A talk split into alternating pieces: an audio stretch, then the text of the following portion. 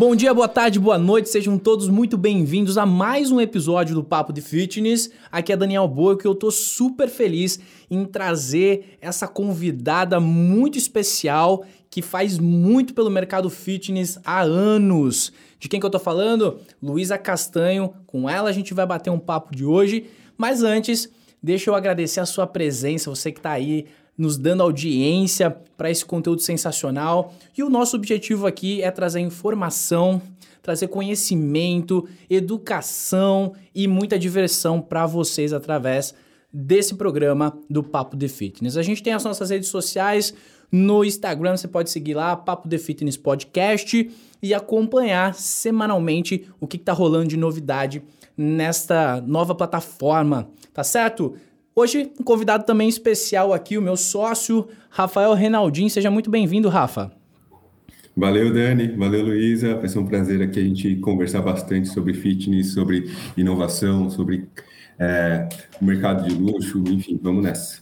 Bom, legal. E aí, vamos receber então a nossa estrela do dia, Luísa Castanho. Seja bem-vinda no Papo de Fitness.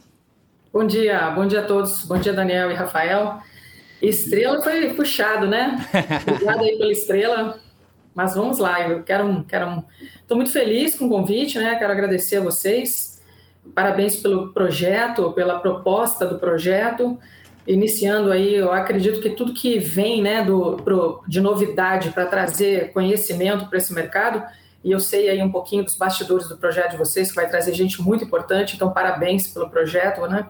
E vamos lá, que eu puder contribuir, muito, muito obrigada pelo convite. Show de bola, Luísa. Fica super à vontade. E, gente, só para vocês entenderem aqui, ó, você que treina numa academia, num box de crossfit, num estúdio, e você acredita que o dono desse espaço, né, o empresário, o gestor, tem como melhorar o serviço, a entrega, a experiência, tudo, manda esse episódio para ele, porque a Luísa vai trazer muito insight. A Luísa é uma especialista né, em inovar as academias, em fazer as academias se tornarem empresas lucrativas, empresas que entendam estratégias para crescerem e entregar uma experiência incrível para os seus clientes. Bom, Luísa, como é que se começou? Como é que, como é que foi essa a tua formação profissional aí, né, antes de você chegar ao fitness? Conta pra gente um pouquinho. Bom, vamos lá. Eu tenho, vou fazer 30 anos de carreira no ano que vem, né? 2022 faço 30 anos. E na minha vida, né, quando eu estudava, eu jamais imaginei que fosse trabalhar na área que eu trabalho hoje, porque meu pai é militar e eu cresci achando que eu seria militar, porque meu pai sempre, né, ele levou o quartel para casa. Então eu e meus irmãos a gente sempre achou que ia, ia acabar na carreira militar. Só que quando eu é, cresci, né, fiquei no, no, tempo de trabalhar, com 18 anos, abri uma loja do Carrefour, do lado da minha casa. E naquele momento eu falei assim, pô, eu quero conhecer isso, quero trabalhar nessa empresa, porque o Carrefour na, em 92 era, era assim, uma coisa extraordinária para o mercado no Brasil. É trazer uma loja do tamanho do Carrefour, com 10 mil metros quadrados do lado da minha casa, era uma coisa assim fora do comum. Foi uma obra que demorou anos, né? quase, quase um ano e meio, quase dois anos. E aí a, inauguração ela, ela coincidia com a data do meu aniversário de 18 anos, era no mesmo mês. E eu me lembro que eu fui até lá e falei, ó, oh, eu quero trabalhar aqui nessa empresa, né? E, e, eu lembro que quando eu pensei nisso, eu falei, eu quero trabalhar porque eu queria ter a minha independência financeira, né, com aquele meio salário mínimo, né? Que a gente acha que vai ter independência financeira quando a gente é, é novo, né? Então eu fui me inscrever e aí só tinha operadora de caixa. Não tinha vaga para gerente igual eu queria, né? Porque eu já cheguei lá falando assim: ah, eu queria ser. O que, que tem para fazer aí, né, na entrevista? Aí ele, o, o gerente lá explicou o que, que tinha e eu lembro, assim, nitidamente de ter falado assim: ah, então eu queria trabalhar nesse departamento aqui como gerente. E aí o gerente riu e falou assim: olha, mas não é assim que funciona, né? Você tem que começar no, do, da base. E eu, e eu comecei como operadora de caixa. E foi assim incrível, foi uma experiência muito incrível para mim, porque a, o Carrefour é uma empresa com uma cultura francesa. Os franceses são muito bons de venda, os franceses são bons de negócio, eles são bons de gestão, de compra. Então, o Carrefour foi uma grande escola para mim e me ensinou coisas que nunca aprendi na faculdade, né? Sou formada em administração. Eu fiquei cinco anos no Carrefour depois do Carrefour, eu fui para um grupo chamado Sendas, onde eu trabalhei primeiro no grupo Bom Marché, que não, é, não existe mais, que o Pão de Açúcar comprou, né? o grupo Extra Pão de Açúcar comprou. E porque eu fiz um bom trabalho lá no grupo, no grupo Bom Marché, eu fui para o grupo Casa Show, que existe até hoje lá no Rio de Janeiro, que é uma, um, se eu não me engano, hoje deve ter 15 ou 16 lojas de material de construção. E eu, aos 27 anos, eu consegui fazer uma grande proeza para uma, uma mulher, né? há muitos anos atrás, né, mais de 20 anos, que foi ser re gerente regional das 13 lojas que existiam naquela época. Né? Então quer dizer que você já chegou com os dois pés na porta do Carrefour, já entregando seu currículo e falando assim, ó, tem vaga de gerente? Já, já era disruptiva desde nova, né, Luísa? É porque é um pai militar, né, Daniel? Então eu, eu sempre tive essa, essa percepção de hierarquia e sempre entendi que quanto maior você é, maior você mais você manda. E eu sempre fui mandona, né? legal, então, legal. É, pois é, vamos admitir aqui, né? Mas o fato é o seguinte, eu, eu, isso abriu uma porta para mim, né? Porque a chegada da Leroy Merlin no Brasil coincidiu com esse período que eu era gerente regional no Grupo Casa Show. E aí eu fui contratada por um headhunter lá, o cara foi lá no Rio de Janeiro, fez uma entrevista comigo, me levou para a Leroy, eu fiz esse eu fui eu fiz parte, né, eu sou uma das primeiras gestoras contratadas na Leroy Merlin do Brasil, né? Fui, né? E eu fiquei oito anos na Leroy. E saí da Leroy Merlin, quando eu saí da Leroy, eu estava em Brasília. Aliás, eu não saí da Leroy, saíram comigo, sabe? Foi a primeira vez que eu fui demitida na minha vida. Olha só, e experiência, né? Fiquei, é, eu me lembro que eu fiquei assim, uns 30 dias chorando em casa, tentando entender o que tinha acontecido, né? E a minha demissão na Leroy Merlin foi muito frustrante, porque eu fui desligada porque eu não aceitei uma transferência para uma outra unidade. E eu não aguentava mais ser transferida de cidade para cidade, eu não queria mais isso para minha vida e no momento que eu recusei isso, eu fui desligada. É coisas da, coisas da cultura, né? Exato. No momento a gente não entende, né? A gente fala, poxa, tanto tempo, né? Não, estou fazendo, fazendo um trabalho legal, estou gerando resultado, Isso, né? fazendo o meu trabalho, né? A empresa decidiu por me desligar porque eu obedeci uma, desobedeci uma, uma eu quis, né? Eu não concordei com uma cláusula que era até contratual na época, mas depois de tanto tempo fazendo tudo que a empresa queria, eu achei que eu, eu poderia, ela poderia ter me dado essa colher de chá, né?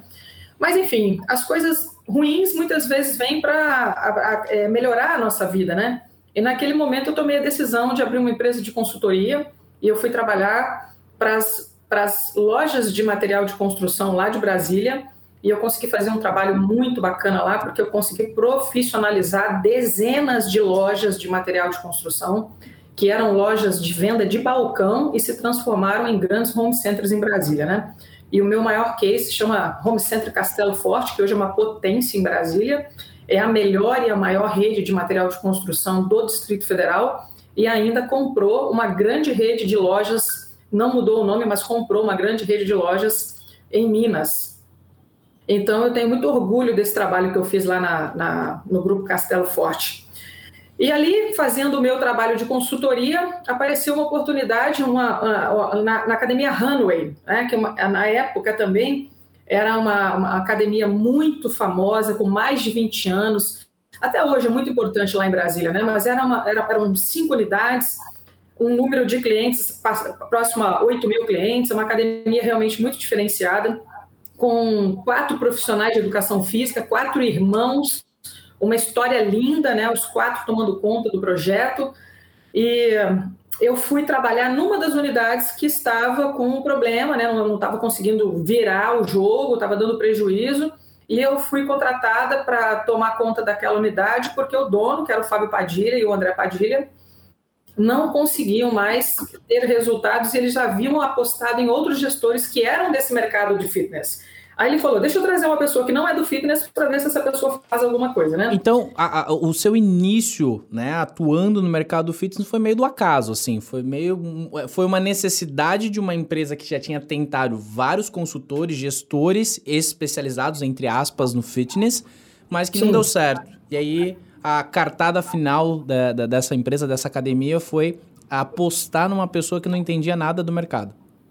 É legal que você veio do varejo, né, Luísa? Que é bem diferente, né, teoricamente, da, de serviços, né? Então, porém, a experiência que você entregava, que você né, trazia dentro do varejo para jogar para serviço, pelo visto deu certo, né? É, mas, é, o que acontece? É, é, tem, aconteceu uma coisa muito importante nesse primeiro ano, né? Eu consegui piorar o resultado da empresa. Porque é justamente essa, esse problema de ouvir do mercado de varejo, eu olhava para os problemas da academia e eu tentava resolver com a, mesma, a mesma perspectiva que tinha o varejo. E eu não conseguia fazer isso funcionar. E, assim, eu, de verdade, eu, falo, eu conto essa história, eu consegui piorar o resultado da empresa, né? E aí o Fábio me mandou para um congresso chamado IRSA, que é o maior congresso aqui no, do, do mercado no Brasil, e eu fiz um curso lá de três dias, que é um, o curso de gestão completo, e eu saí de lá desse curso muito animada, com muita vontade de, de fazer a diferença, e eu entendi que, na verdade, o que eu estava fazendo era me comunicar da forma errada. E aí eu consegui trazer o time, né? A gente conseguiu construir uma equipe ali muito engajada e a gente conseguiu reverter o resultado da empresa. E o meu foco naquele momento era aprender, Daniel. Era só aprender como esse mercado funcionava, entendeu? Entendi. E, e acho que o ponto aqui, para você que está nos ouvindo, é, eu gosto muito de destacar que quando algo ruim acontece, né, na sua carreira profissional, na sua empresa, você precisa ter bons olhos para essa situação, porque mais cedo ou mais tarde você vai entender a, o quanto ela foi importante, né? O quanto você pode transformar essa situação ruim em combustível para que você melhore e mude completamente a realidade que você está vivendo nesse momento. E foi exatamente isso que aconteceu com você, né, Luísa? Pô, você, quer dizer, teve um empresário que acreditou no seu potencial, te trouxe para dentro da academia. Em um ano, você piorou o resultado, quer dizer, putz, né, não, não, não rolou. Talvez você poderia pensar, não sirvo para isso, deixa eu cair fora, deixa eu voltar pro varejo. Mas você usou dessa situação para, pô, eu quero aprender, quero conhecer do nicho e quero entregar um resultado real e, e um resultado melhor daqui para frente.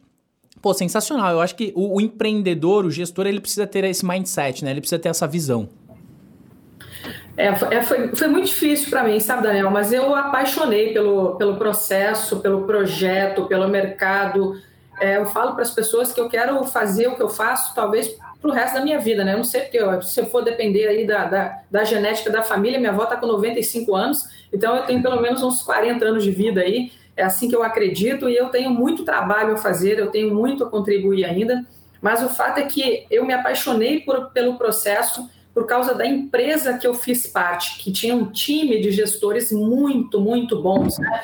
Os meus pares, os meus colegas da Runway, né, os donos da Hanway, pessoas assim muito com muita paixão pelo, pelo, pelo negócio, sabe? E eu fui contaminada por essa paixão que essas pessoas tinham e eu tomei uma decisão de fazer um projeto tão bom e me especializar e construir um, um, um adquirir um conhecimento que eu pudesse depois replicar no mercado igual eu fazia no mercado de varejo, onde eu era consultoria antes de entrar no mercado de fitness. Então, quando eu saí, né, eu conto muito essa história para as pessoas porque ela é verdadeira. Quando eu saí daquele congresso na IRSA, no avião, conversando com algumas pessoas, eu falei para as pessoas: eu vou estar nesse palco da IRSA em breve. Eu ainda vou dar, estar lá fazendo o que eu fui lá assistir. Eu ainda vou ter alguma história para contar, eu ainda vou ter alguma coisa para ensinar, porque eu quero, eu quero ser a melhor que eu puder nesse mercado, né? E aí eu tive a oportunidade né, de aprender lá na Hanway, mas a Hanway ficou pequena, ficou muito pequena para mim. E eu acabei tomando a decisão de vir embora para São Paulo. Eu vim, da, eu vim em 2017 para São Paulo. Cheguei aqui no dia 30 de dezembro de 2016, Caramba. desempregada, né? literalmente desempregada. Num período é, que nada funciona direito, né?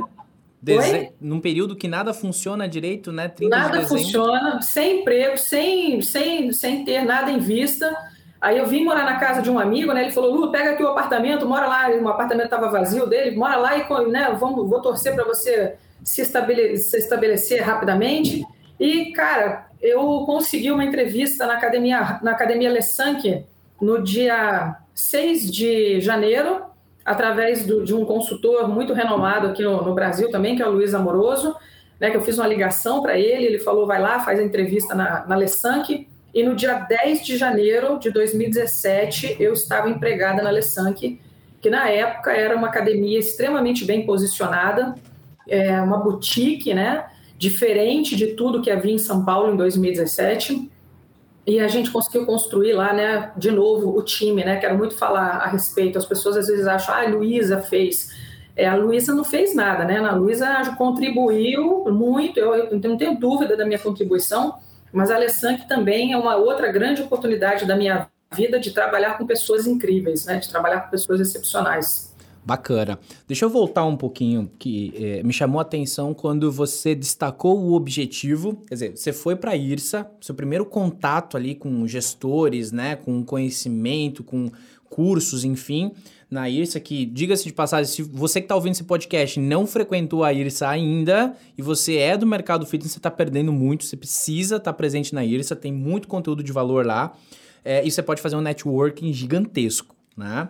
Uh, mas me chamou a atenção quando você, colocou, você destacou o objetivo. Um dia eu estarei nesse palco, né? Então, pô, você crivou na sua, na sua mente que você iria se esforçar ao ponto de ficar boa ao nível de quem estava te ensinando naquele momento. Para mim, isso significa uma determinação acima da média, né? Porque assim, muita gente quando vai para congresso, quando vai para curso, quando vai e aí, né, sai com aquela motivação, com aquela euforia, mas a grande maioria das pessoas sai na, com aquele pico absurdo de motivação e uma, duas, três semanas depois ela entra na rotina de novo, acaba, né, se, entrando numa zona de conforto e com você foi diferente, né? Tanto é que hoje você tá aqui, se escreveu uma história linda, maravilhosa, cheia de resultados, porque você persistiu nessa caminhada. E me fala o seguinte, quando você chegou na Alessanque ali, que já era uma academia diferenciada, é, é, foi muito diferente do que você já viveu na academia em Brasília e do que você começou a viver na academia em São Paulo ou não? Foi assim, água e vinho, água e óleo, sabe? É uma coisa completamente diferente. O que, que acontece? Eu, quando as pessoas falam assim para mim, nossa, Luísa, você tem sorte, né? Tem um ditado que fala assim, ah, você tem sorte às seis horas da manhã todo dia, a minha sorte começa comigo às seis horas da manhã todo dia e lá pelas duas da manhã ela vai dormir comigo, né? É, porque sorte é muito trabalho. Mas sorte também, eu falo, né? Eu agradeço muito a Deus pela sorte que eu tenho de encontrar pessoas que são melhores que eu para trabalhar comigo. E essas pessoas são as pessoas que me desenvolvem, me ajudam, contribuem né, para o meu crescimento, é, fazem né? com que eu suba a minha barra de, de exigência todo dia, né? Porque quando você trabalha com gente muito melhor que você, só pode ser, só pode dar nisso, né? Não tem outro não tem outro caminho para você se não for você crescer. Ou então você não sabe aproveitar as oportunidades da vida. E na Alessandra eu tive a oportunidade de encontrar um cara que para mim é um, assim uma referência de empreendedor, que é o Rodrigo Sanjon, que é o dono da Academia Alessandra. Né? Ele é mais do que o meu chefe, ele é um mentor para mim. É uma pessoa que eu tenho uma confiança muito grande no trabalho dele né, é, uma, é uma pessoa que todo dia ele fala para todas as pessoas na academia, ele, ele dá uma palavra para a gente se sentir, é, sentir que pode melhorar. Né? É, é, e essa mentalidade transformou, me ajudou ainda mais a transformar a pessoa que eu sou, a empresária que eu sou hoje, né, a empreendedora que eu sou hoje. E a Alessandra era uma academia que tinha 300 alunos, uma academia, peraí um pouco, que deu um pau aqui no meu Instagram. Aqui, vamos lá. A academia tinha 300 alunos, cobrava 349 reais, tinha a estrutura que tem hoje, é uma boa estrutura, mas não tinha todo o luxo, todo o conforto que nós conseguimos desenvolver. Então, em cinco anos de trabalho, nós conseguimos trazer a Alessanque para um ticket de 340 para um ticket de 2 mil reais. E nós conseguimos sair de é, 300 alunos para 680 alunos. Na pandemia, nós caímos para 400, agora nós estamos com 550 alunos novamente. Mas o fato é que é, é mais do que isso. Nós conseguimos construir índices históricos. Nós temos mais de 80% de renovação, nós temos mais de 80% de conversão de clientes. Nós, ou seja, eu consegui, né, nós conseguimos fazer com que a Alessan tivesse um índice gigantesco de renovação, porque o mercado é 45% a 55%, aumentando o preço. Ou seja, nós fizemos os mesmos clientes pagarem duas, três, quatro, seis vezes mais. Os mesmos clientes. E, e, e é, o que a gente mais vê no mercado fitness, né? Falando aí de 30 e poucas mil academias no Brasil, né? Inúmeros gestores, inúmeros investidores nesse mercado. O que a gente mais vê são academias jogando o jogo errado né? Que é o jogo do, do desconto, que é o jogo de fazer a promoção. E ao invés de fazer uma. E eu acho que é, o ponto é.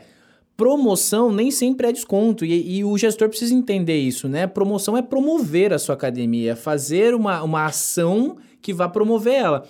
E a grande maioria fica jogando o ticket médio para baixo. Ah, eu preciso fazer uma campanha aqui com desconto para atrair mais pessoas. E esquece que ah, precisa virar a chave, né, Luísa? Você precisa, na verdade, vender o valor que a sua academia tem, e não o preço que a sua academia tem, né? Perfeito.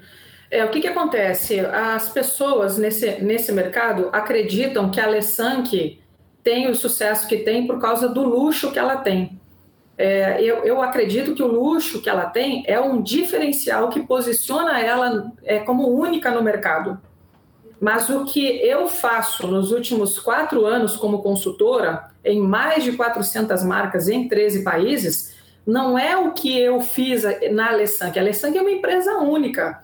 O que, o que foi construído na Alessank foi construído por mim, pelo Valdir, né, que é o diretor técnico das coletivas, o Guilherme, né, a, a nossa agência de marketing, a nossa assessoria de imprensa e todos os colaboradores que estão lá dentro.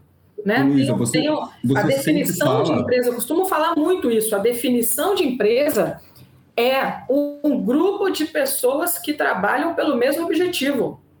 Então é por isso que nenhuma empresa é igual a outra, porque nenhuma empresa tem o mesmo time. Então uma empresa é um grupo de pessoas que trabalham pelo mesmo objetivo. A Alessanque ela é única e ela sempre será. E todas as marcas elas serão únicas. Todas as marcas sempre serão únicas. Agora depende de você que é o empresário, você que é o líder, você que é o gestor, você, você que vai definir qual que é o padrão do que a gente chama de único. E é isso que eu tenho brigado no mercado, para as empresas pararem de copiar umas às outras, pararem de achar que academia é uma estrutura cheia de equipamento com meia dúzia de professores, vão embora matricular, entra aí e treina. É, o que eu tenho brigado nesse mercado nos últimos quatro anos é para que as academias realmente atendam os clientes de verdade. É para que eles não coloquem um professor para 80, compreendeu? É que eles não admitam que um professor prescreva sem uma avaliação física. É que eles não admitam de forma alguma que um cliente treine menos de duas vezes por semana. É que eles realmente levantem uma bandeira e falem assim: a gente é, quer você treinando, e não o seu dinheiro.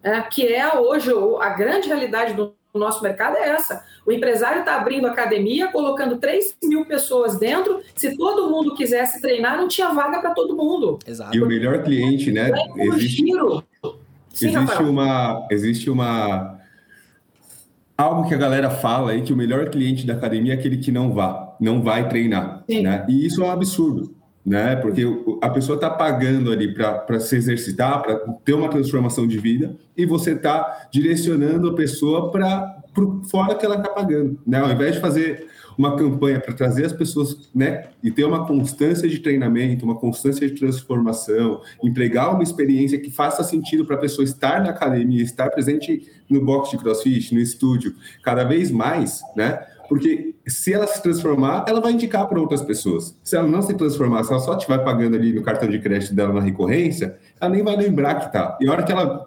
perceber, ela vai ter uma objeção muito grande falar: caramba, eu estou pagando três meses, eu esqueci e ninguém me avisou. Né? E olha, olha a falta de experiência, né? olha a, neg a negatividade que você entrega para o seu cliente, né? achando que você está tá tendo um lucro porque o seu cliente não está indo na sua academia. Né? Então, eu acho que essa percepção de entregar valor ao invés de entregar preço, né, é algo que os gestores fitness precisam ter cada vez mais em mente, né, para que não tenha um churn, né, um cancelamento absurdo como a gente vê por aí, né, ou uma falta de retenção, uma falta de pessoas frequentando a sua academia. Sim. Então acho que Isso é super importante, né? Olha, Rafael, a, o mercado reclama que só 5% da população brasileira faz atividade física dentro de uma academia, né? Vamos falar que dentro da academia. Eu não acredito nesse número, eu acredito que ele é um pouco maior do que esse número. Mas mesmo que seja o dobro, mesmo que seja o triplo, ainda são poucas pessoas. Mas eu, eu acredito que é justamente pela forma como nós lidamos com o nosso público que nós somos responsáveis por essa falta desse crescimento desse público nas atividades. É justamente pela forma como a gente é, administra a nossa relação com o público que treina que nós somos responsáveis por esses 5, talvez 10, talvez no máximo 15%. E mais do que isso, nós somos com certeza os responsáveis pelo nosso mercado ter 45 a 55% de renovação nas academias. Porque o cliente paga e não vai, e a gente acha que o cliente vai continuar pagando de novo. É, então, é, nós, nós, empresários, é, profissionais de educação física somos responsáveis por esses números, que é óbvio, obviamente ele está abaixo né, é, do que a gente precisa, e também somos responsáveis pelo fato do cliente achar que 100 reais, que é a média das academias, cobra aí no Brasil 100, 100 e pouquinho, né? É, o cliente achar que isso é caro para treinar 30 dias, mas não acha caro sair comprar uma pizza e uma Coca-Cola, né? também é nossa responsabilidade, porque o caro é aquilo que você paga e não consome. É, é, é por isso que é caro. É, o caro é aquele prato de comida de R$ 9,90 que você não comeu. É aquela coxinha de R$ 4,90 que você não gostou. É o suco de R$ 5,99 no, no, no, restaurante que você bebeu o primeiro gole e dispensou o suco. Isso é caro, é um dinheiro que você pagou e não, não utilizou, não usufruiu. academia é caro porque as pessoas pagam e não usufruem. E é isso que a gente precisa mudar. E, e na e grande um maioria. importante. É, desculpa, Dani. É, um ponto importante que você está trazendo bastante nesse, nesse podcast para os nossos ouvintes é a importância do time e da cultura. Se a, se a academia, né, se o gestor emprega uma cultura né, de, de customer first, né, de cliente em primeiro lugar, ele não vai olhar para o cliente e o time dele também não vai olhar para o cliente e dar graças a Deus que o cliente não está aparecendo. Né? É, a importância da cultura é, é fundamental para que tenha essa mudança no mercado, certo? Então, é, trazer pessoas que estão em prol do, em prol do seu negócio para o seu time e de acordo com a cultura que você estabeleceu para o seu negócio é super importante para que você mantenha é, o crescimento, ao invés de você ter ali um educador físico, um profissional ali é, no, na trocando ideia com a galera e não atende seu público. E quando o cara aparece depois de 15 dias, ele não lembra que a pessoa deixou de visitar a academia por 15 dias e não dá um toque para a pessoa, ó, vem mais. Né, conversa com a pessoa e motiva a pessoa a estar presente. Né? Uma, uma coisa que eu acho engraçado é, sempre que eu converso com um gestor, com um proprietário, a conta que ele faz é nada contra estagiários, tá? Deixa eu deixar isso claro, mas a conta que ele faz é eu preciso de um formado para 10, 5, 15 estagiários na minha sala de musculação, enfim, dentro do, da, da, minha empresa, porque me custa mais barato. Só que ele esquece de, de colocar tudo na ponta do lápis, que é a experiência do cliente. Beleza, o estagiário ele está em formação. Então, será que a experiência que esse estagiário já possui, né, o amadurecimento técnico que ele já possui, será que ele vai conseguir entregar para o seu cliente, né, a, a, a orientação correta realmente? Eu lembro que eu treinei numa academia aqui em Joinville, a Summit, é, que inclusive é do Tony, forte abraço aí pro Tony, uh, e era absurdo a qualidade do atendimento. O estagiário ia te, te atender e ele ia mostrar lá o, o, exercício de tríceps que você ia fazer, ele te explicava o porquê que você ia fazer aquele exercício, como você ia fazer, qual o resultado que ia gerar, qual era o estímulo, etc, etc. Então você tinha uma base de informação que você falava, caramba, mano, eu venho aqui e eu não preciso me preocupar com nada, né? Eu não preciso é, pegar um treino na internet, porque os profissionais que estão aqui dentro, eles são muito bem orientados e capacitados a me entregar o que eu busco. Né? Então, eu acho que essa conta que a maioria dos gestores faz, meu, eu preciso ter um custo fixo baixo porque eu tenho que cobrar pouco para ter aluno, é totalmente fora é, é, fora, fora do padrão, quer dizer, dentro do padrão, mas assim, não faz sentido, né, Luísa? Não, não faz. Olha, eu sou muito a favor da formação de pessoas. Né? Na, lá na Lessanc nós temos é, estagiários, mas o estagiário está dentro da cota permitida, né? que se eu não estiver enganada aqui, tá? é um professor, no máximo dois estagiários, se eu não me engano. Se não for, é o que a gente tem lá, tá? Para cada um professora, a gente não tem mais de dois estagiários. A outra questão é, esse estagiário, ele passa por um número de horas muito maior em treinamento, né, estudando, compreendendo como funciona o método, e, e ele tem é, do, que, do que na sala realmente executando o trabalho. E a segunda questão é que ele tem um padrinho, né? Tem um professor lá que é o padrinho dele e ele não faz nada sem que esse padrinho o acompanhe. Uma outra questão é a seguinte: como nós formamos essa pessoa, nós estamos fazendo com que no momento que ele se forme e, e pegue lá, né, o diploma dele de professor, ele já tenha as habilidades e as competências que sejam de, de alguma forma o mais equilibrada ou mais equiparada possível com todo o time que está lá dentro. Essa é uma preocupação muito grande. Então, é, é, a, é, a, forma como você lida com o estagiário. E aqui eu também quero falar que tem alguns estagiários no Brasil, né, tem, alguns não, tem muitos estagiários no Brasil que eram pessoas que treinavam, que gostavam do treinamento e que foram para a educação física pela paixão, pela, pelo, pela própria, pelo treino, pelo esporte, e eles é, acabam se transformando em professores muitas vezes melhores do que os professores que já estão na sua academia. Mas é uma verdade, é uma realidade. Em São Paulo tem uma academia de luxo que tem um, um coordenador técnico na sala de musculação e o restante, to, toda a equipe é de estagiários e esses estagiários atendem os alunos só. É, por que, que o aluno contrata? É porque é, é um para um. É personal um para um mesmo mas aquele professor está lá para carregar o peso, está lá para fazer a prescrição de treino, está lá para fazer tudo. Então, assim, qual que é o seu modelo de negócio? Você realmente é, usa, né, utiliza a mão de obra do estagiário com a intenção de desenvolvê-lo ou simplesmente para economizar no seu negócio, né? Uma mão de obra barata, né? Os estagiários lá na Alessandra, Daniel, quando surgiu a possibilidade da expansão. Aí veio a pandemia, nós continuamos com as pessoas, nós não dispensamos, continuamos pagando as pessoas, mesmo sem a academia estar aberta, nós continuamos pagando o salário de todo mundo. E agora, né, voltando, temos aí em vista a inauguração de mais duas unidades, e aí está lá a equipe treinando, porque esses profissionais que estão com a gente, eles vão ficar nas, nas duas ou três unidades que nós vamos ter e vão poder levar a cultura da Alessanque para essas outras duas unidades.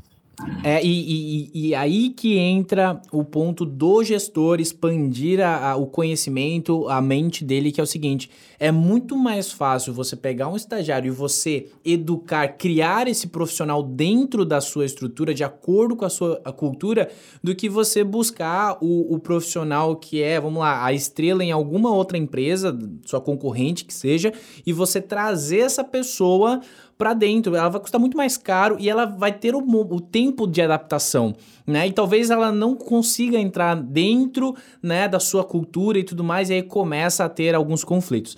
Uh, uh, então a conta é essa, né? O gestor ele precisa olhar para isso. Bom, eu vou pegar esse estagiário que está no segundo, terceiro ano de educação física ali e eu vou investir nele. Só que pode pegar. Ah, do quinto? Só a partir do quinto que, pode, que podemos ano. trazer. Entendi. É. Então, pô, vou pegar ali quinto, são, são, seis, são seis anos são de... Oito. Oito? Oito semestres. Oito, Oito semestres. semestres, entendi. Isso. Então, pô, vou pegar ali do quinto e vou investir, vou, vou, vou, vou, realmente investir grana nessa pessoa que hoje me custa menos, mas eu vou entregar uma carreira para ela.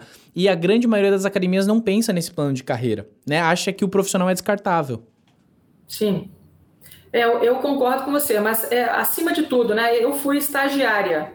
E quando eu fui estagiária, eu tinha meta para bater, eu tinha, né, eu tinha coisas para cumprir, eu tinha é, uma pessoa que cuidava de mim o tempo todo, que analisava, avaliava, criticava, brigava. Né? Ensinava. Né? Então, eu tive uma experiência como, como estagiária é que, é, de novo, né, eu sempre tive muita sorte na vida, encontrei pessoas muito melhores que eu para me ajudar, me desenvolver, me, me educar, me ensinar. Eu acredito nesse papel. Eu acho que as academias, é, eu não tenho problema do dono contratar estagiário, mas eu acho que tem que cumprir a função do estagiário, ensinar, desenvolver, formar. Mas a pessoa entra, fica lá trabalhando quatro ou cinco horas por dia, atendendo, né, fazendo atendimento na sala de musculação, na ginástica e no final dos dois anos que ele ficou dentro da sua empresa, você vai tentar contar o número de horas que ele teve de aprendizado, ele só teve a parte prática. E a parte prática só não transforma.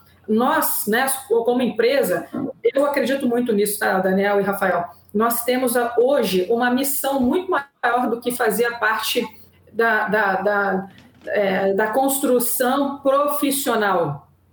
Nós, nós estamos pegando uma geração que o pai e a mãe não estão tá dando muita educação, não. Né? Uhum. Então, é, e isso é uma verdade. É, então, se você não entender que você vai ter que ajudar, contribuir na formação desse profissional e da pessoa por trás desse profissional, você não vai ter um bom profissional lá na frente. E a diferença do, do, do gestor que é chefe e o gestor que é líder, né? O líder, vai, o líder vai educar, o líder vai ser exemplo, o líder, o líder vai estar do lado, vai ser par dos estagiários, de quem for, né? E o chefe simplesmente vai mandar e não vai falar nem o porquê que ele está mandando.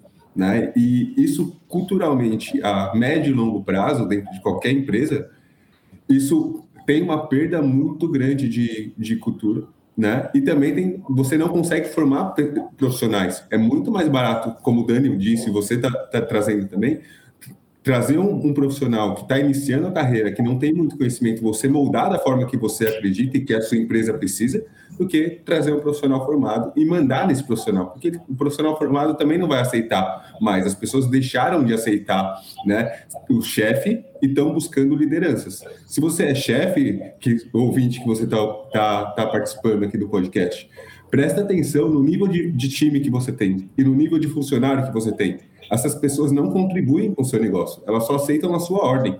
Né? E você sendo cabeça do seu negócio, talvez você não tenha entendimento do que está acontecendo, porque as pessoas não vão te falar, porque ela tem medo, né?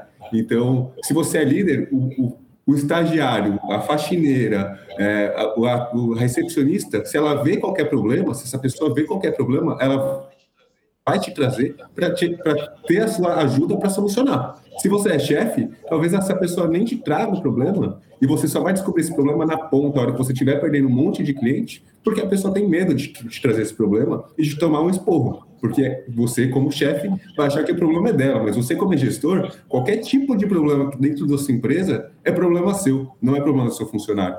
Né? Então, é, é esse o ponto. Né?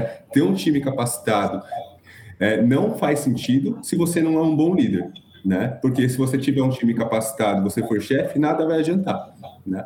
Faz sentido, Luiz? Faz sentido, Dani? É, Daniel, as pessoas reclamam muito dos seus times, né?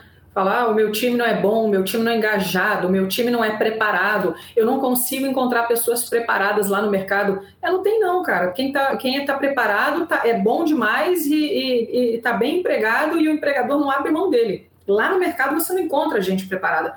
Então a gente tem que parar de achar que a responsabilidade né, a, a, a, é, é, um milagre, vamos encontrar, levantar a mãozinha e vai aparecer um monte de gente preparada querendo trabalhar com a gente. Isso não existe. A faculdade não está preparando as pessoas para isso. Então nós temos que colocar as pessoas dentro da nossa empresa entendendo que é nossa responsabilidade de desenvolvê-las, sabendo que elas não vão ficar muito tempo conosco.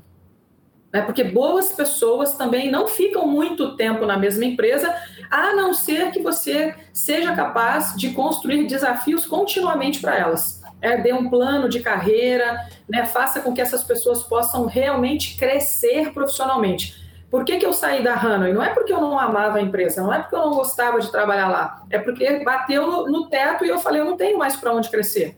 Se eu pudesse, eu teria ficado na Hanoi, mas não tinha mais para onde eu crescer.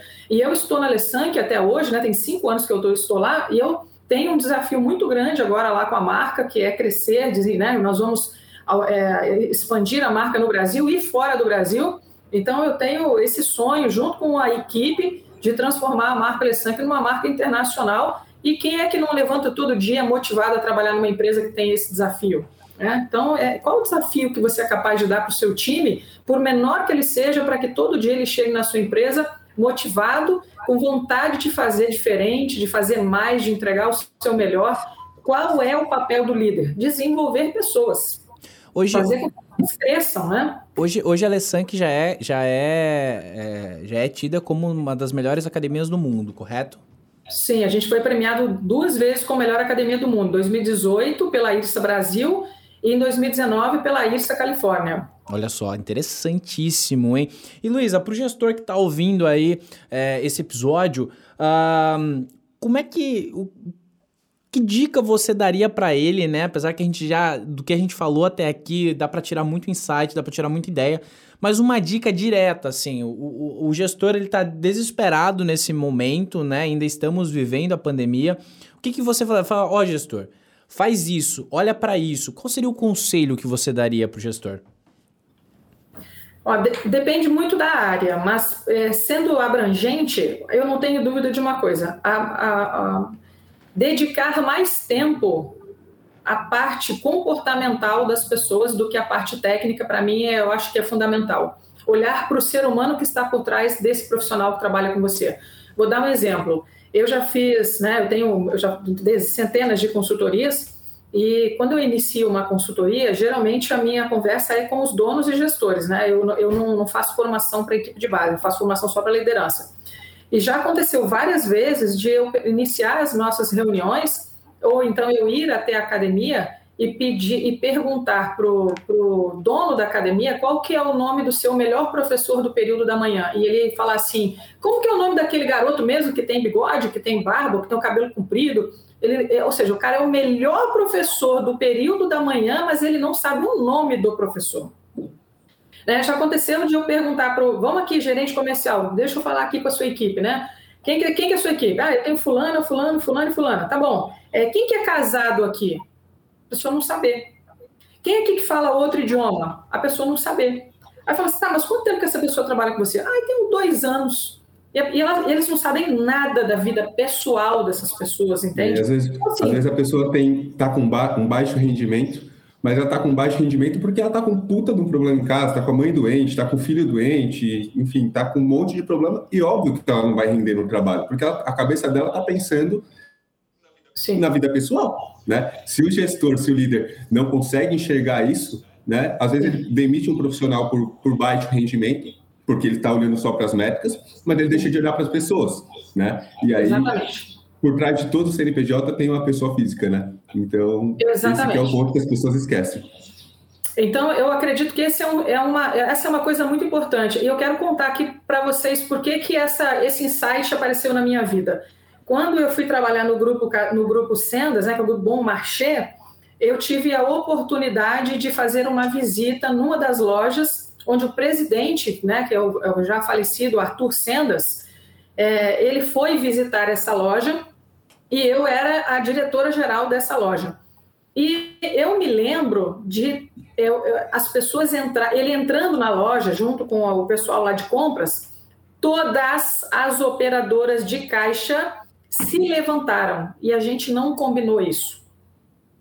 E aí eu fui acompanhando ele, que era o dono de mais de 150 lojas no Brasil, dono assim de um, de um agro é, voltado para o café, para cana de açúcar, assim, assim muito rico, uma pessoa muito rica. O Arthur Sendas foi entrou nos departamentos comigo e ele foi cumprimentando os funcionários, o açougueiro, o padeiro, pelo nome, pelo nome. E ele perguntou para um açougueiro como estavam os filhos fulano e fulano e a esposa fulana. Caraca, hein? O nome. Que diferencial, hein? E aí eu olhei para aquilo e falei assim: meu Deus, como eu sou rasa! Como eu sou rasa. Nesse momento eu descobri que né, a vida é feita de relacionamentos. Para você ser um gestor, para você ser um líder, você tem que ser bom de relacionamento. Todo o resto vem depois. Todo o resto vem. Então, essa foi uma das maiores lições que eu vivi na minha vida, foi com o Arthur Sendas. Eu nunca mais esqueci disso, eu sempre me esforcei a entender o nome das pessoas e quem são as pessoas que trabalham comigo. Então, gestor, gestor, gestor que está ouvindo esse episódio, fica a dica: você precisa conhecer o seu time, os seus colaboradores, você precisa conhecer o ecossistema que faz a sua empresa girar para que você consiga construir o sucesso que você tanto sonha, que você tanto almeja. Porque a, a, as pessoas, elas, elas falam o seguinte, né, Luísa? Pô, eu não tenho sorte, comigo nada dá certo, mas quando você vai olhar o, o, o, a, a, o dia a dia, os hábitos desse gestor, você vê que não dá certo porque ele tem o hábito errado, ele não faz o que tem que fazer, ele não se dedica, ele não estuda, ele não se compromete, e aí a, a, o time é meio que o reflexo né? O e time uma, se torna uma dica prática. Também não, é totalmente. Totalmente. E uma dica prática aí para o gestor é, que está nos ouvindo agora, é, faça uma reunião um a um com, com todos do seu time. Faça uma reunião mensal de 15 minutos. E essa reunião mensal não é, é, você direto com a pessoa, pode ser agora na pandemia, né? Na, em academia não, mas, cara, faça uma reunião tipo, olhando para o olho dessa pessoa. Né? Pergunte como está a vida dela pessoal. Não entenda o que está acontecendo dentro do seu negócio com essa pessoa nessa reunião. Crie pautas para você entender como está a família, como que está é, o, o, humor dessa pessoa, se ela está ansiosa, se ela se ela está tranquila, se ela tá, o casamento dela está tá bom, né? porque isso vai trazer um resultado incrível e você vai começar a perceber que essa pessoa vai te entregar muito mais, que você se preocupa com ela e ela vai começar a ser grata por isso. Né? Então, essa é a dica prática de faça uma reunião de 15 minutos com todos o seu time ou com pelo menos as pessoas que você lidera diretamente. E os líderes que, que lideram as, né, a escadinha ali para baixo, vai fazendo essas reuniões de 15, de 15 minutos todo mês e sempre uma dica, outra dica prática é sempre inicie a reunião trazendo um assunto que você deixou para a pessoa pensar durante esse mês, né? Então, é, todo final de reunião que eu tenho com o meu time aqui dentro da agência, eu falo para a pessoa, ó, a sua meta desse mês é essa, essa e essa. E não é uma meta de trabalho, é uma meta de vida. Seja ler um livro, seja fazer um curso. E aí, todo início da próxima reunião, eu pergunto: como que você fez essa meta? Você conseguiu estabelecer essa meta? Ah, não consegui por conta disso, disso, disso. Ah, mas e se você fizer isso, isso, isso? Você vai, você vai direcionando a pessoa para ter uma vida melhor e ela vai te entregar muito mais, tá? Então, anota essa dica e coloque em prática, porque vai trazer um resultado incrível para o seu negócio. Perfeito, Rafael. É, eu acredito nas pessoas, né? As empresas são pessoas. Se a gente foca nas pessoas, todas as pessoas fazem o resto todo que a gente precisa. Com certeza. É o segredo. A Alessan, que nos últimos seis meses bateu quatro recordes de vendas. Quatro recordes de vendas com menos de 100, 100 alunos a menos do que nós tínhamos antes do fechamento lá em março do ano passado. Nós temos 100, menos 100 alunos com, com recordes consecutivos. A gente sabe que em outubro e novembro a gente vai bater mais dois recordes novamente, né? Porque a gente olha para o futuro, a gente tem previsibilidade, o time todo trabalha junto para bater o recorde, não é o vendedor, né? O time todo. É, por quê? Porque a gente também compreendeu uma coisa importante. Se você abrir uma empresa, você abriu uma empresa para ela dar lucro. Exato. Eu falo muito isso. Para ela vender e dar lucro. E a gente só consegue vender e dar lucro quando as pessoas da sua empresa sabem tudo que está acontecendo dentro da sua empresa. Quanto que vendeu, quantos alunos tem, quantos alunos nós perdemos, como foi o percentual de renovação, quanto foi a conversão, se teve cancelamento, por que, que teve cancelamento, quem entrou, quem se matriculou, quem que é essa pessoa que se matriculou. Né? O que, que a gente faz lá na, na, na, academia? A gente coloca a foto lá no grupo da academia, tá aqui, ó, o Daniel Boico entrou, o Daniel é, é, formado em marketing, ele tem empresa tal, empresa tal, ele tem tantos anos, ele treinava em tal academia, ou ele nunca treinou. A gente dá ali um pequeno, né, mini currículo ali, a gente chama, né? E quando um novo, um, um aluno se, se, se é, permanece com a gente, né, renova o plano com a gente, a gente coloca lá de novo a foto. Ó, o Rafael mais, mais seis meses com a gente, mais um ano com a gente. Quem é o professor Daniel? Fulano de tal. Parabéns, fulano de tal. Você está fazendo uma experiência bacana. Obrigada pelo seu trabalho. Por causa do, do seu trabalho, o Rafael está novamente mais um tempo aí, mais um período com a gente. Então a gente tem esse ato de fazer com que as pessoas entendam o que está acontecendo é, na hora, na hora. Vendemos, olha aqui o que aconteceu quando o cliente entra, não compra, a gente também fala, olha, acabamos de perder uma venda, né? E por que, que a gente acha que a gente perdeu essa venda? Então, assim, é fazer com que a sua equipe compreenda como funciona o negócio. E não o professor entra, dá o treinamento, bate o ponto e vai embora. A pessoa da limpeza entra, limpa a academia, bate o ponto e vai embora. Não se trata disso. Se trata do time compreender qual é o grande objetivo do negócio. Nós temos a nossa missão, né? entregar resultados através de experiências memoráveis para os nossos clientes. Essa é a nossa missão. Mas a gente abriu a empresa para dar lucro. E todo mundo lá sabe disso para você ter uma, uma, uma, equipe, um professor que se compromete com o lucro da sua empresa, você precisa ter uma cultura forte, você precisa ter pessoas preparadas, você precisa criar senso de pertencimento nas pessoas. As pessoas têm que sentir dor quando a gente não bate a meta e tem que, se, e tem que ficar feliz e, e satisfeito quando a gente bate a meta e, se, e sentir parte desse, desse processo. E meta, gente, não é só faturamento. Né? Meta é a abriu para ser a melhor academia do mundo. Meta é nós vamos ter 10 unidades até 2025. Meta é nós vamos abrir uma academia nos Estados Unidos e na Europa. Isso é meta. Fazer as pessoas sentir, se sentirem parte da construção da visão da empresa e contratar pessoas que acreditam que podem crescer durante esse período da construção da visão da empresa. O que, o que eu aprendo como eu me desenvolvo, por causa do objetivo que essa empresa tem, eu me desenvolvo também. Isso, é isso que o brasileiro precisa aprender a construir, é isso que o empresário do mercado fitness precisa construir, que é o que o varejo faz com excelência.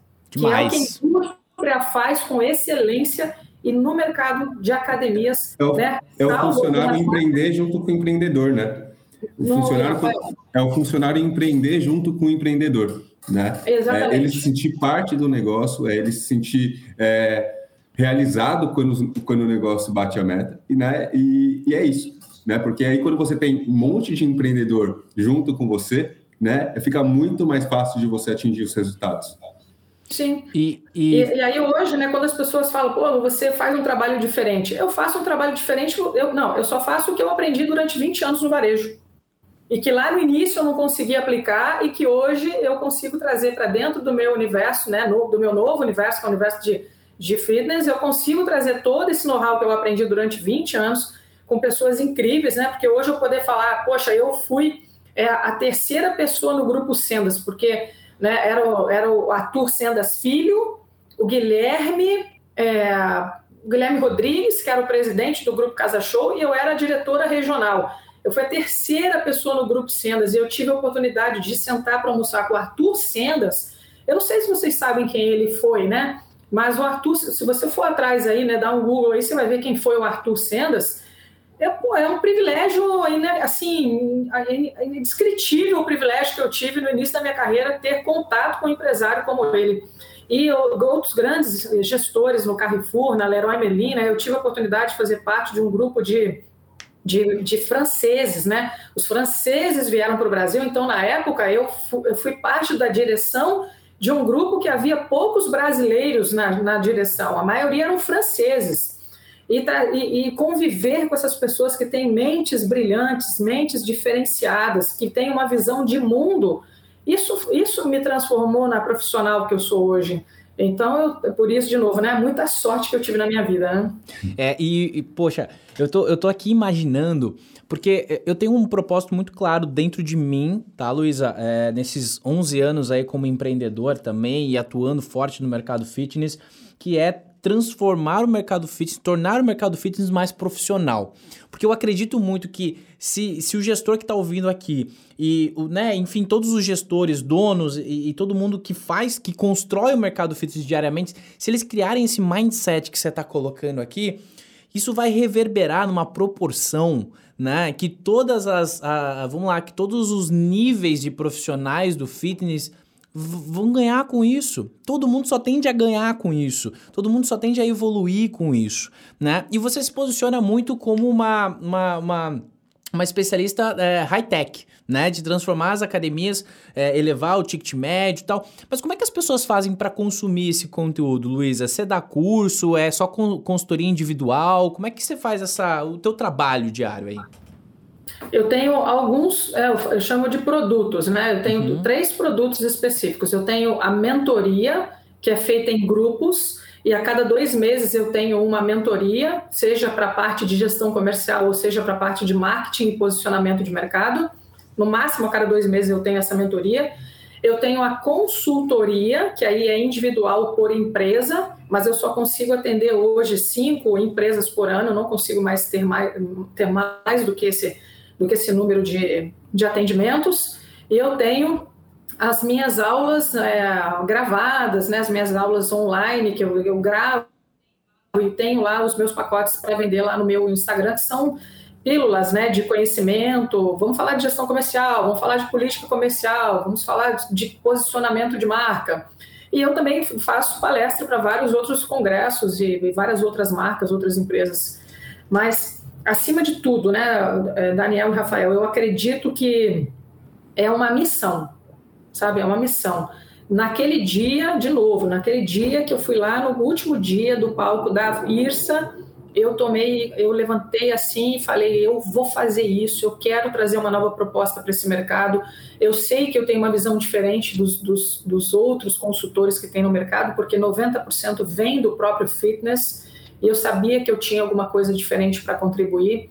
E o que eu fiz nesse período de quatro anos foi desconstruir, é o que eu tenho feito, né? Eu tenho, eu tenho desconstruído essa mentalidade dos donos de academia de que eles vão trabalhar muito e vão ganhar pouco. Ou que sucesso é ter muitos alunos. Eu não acredito em muitos alunos. Eu, eu não quero trabalhar com mil alunos a cem reais. Eu quero trabalhar com cem alunos a mil reais porque somente dessa forma você é capaz de entregar uma proposta de valor realmente diferenciada, onde o cliente realmente é atendido, onde o cliente realmente tem resultado. E aí muitas pessoas falam assim: ah, Luísa, mas esse mercado não vai acabar em algum momento? Bom, vamos lá, tem mais de, de né, 500 mil profissionais de educação física, eu não sei quantos desses 500 mil são personal trainers, e o personal trainer cobra 600 a 1.500, 2.000 reais de um aluno para treinamentos de 8 a 20 treinamentos por, por, por mês, e o dono de academia ganha 100 reais? É, o cara que paga o imposto, o funcionário, o aluguel, as máquinas. Faz um baita investimento. Elétrica, né? O cara que paga tudo ganha 100 reais. E o personal entra lá dentro da academia dele e cobra 800 reais do mesmo aluno que está pagando 100 reais para a academia, dizendo que a academia custa caro. Exatamente. Então, o que eu construí não foi tirar o emprego do personal, mas foi dizer para o dono de academia: você pode sim ter uma proposta de valor e um atendimento muito melhor, a ponto do seu aluno é, entender que vale pagar para você muito mais do que paga hoje. Então, as minhas academias hoje elas custam de 300 reais a mil reais tirando a Alessandra, que é, que é R$ 1.300 no plano mais longo, né, de fidelidade, e R$ 2.000 na mensalidade. Mas quem são essas academias de 300 reais? As que cobravam R$ 69,90, R$ 59,90. Você mudou completamente a vida do gestor, né? Do proprietário dessa academia. O cara que cobrava R$ 69,90, ele só olhava para volumetria, né? Porque é o Sim. único jeito de ganhar dinheiro. E aí você entrou na cabeça desse cara, dessa mulher aí, desse gestor, e conseguiu mostrar para ele que, ô, vem cá, senta aqui, deixa eu te falar o seguinte, é melhor você ter 100 alunos pagando 300 do que você ter X alunos pagando 69, filho. O teu trabalho é menor, o teu estresse é menor, tudo é menor Sim. de certa forma, né? E, e pô, eu, eu fico imaginando a reação dessa pessoa quando ela conseguiu olhar lá no sistema de gestão dela, fala, caramba, eu tô com um ticket de 300 reais e eu cobrava 69 há X meses, anos atrás. Deve ser absurdo é, é, é, porque, olha, eu vou, eu vou, ser bem franca com você. Eu, até hoje eu me emociono muito quando um cliente me manda uma mensagem falando assim: Lu, bati, bati meio milhão. Lu, eu bati meu recorde de novo. Lu, eu bati 100 alunos. Lu, bati 200 alunos. É, até hoje, cara, eu fico muito feliz, muito, me sinto realizada, emocionada quando os meus clientes falam isso, porque no início eu sou a doida. Sim. Entendeu? No início eu sou, não, isso não existe. E aí eu tenho que pegar o telefone e falar, vem cá, senta aqui, ó. Deixa eu ligar aqui para esse cliente, esse cliente, mas esse, olha aqui, vamos sentar aqui, vamos conversar. E a conversa não é para falar assim, olha, eu consegui. É para falar assim, foi difícil. Eu passei por isso, por isso, por mais isso. Tem resistência da equipe, tem resistência do cliente, tem resistência, né? O mercado não acredita nisso.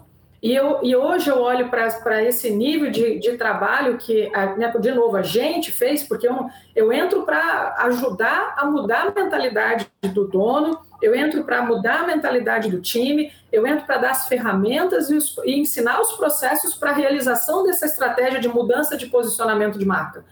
Mas é um, é um trabalho que eu não faço sozinha.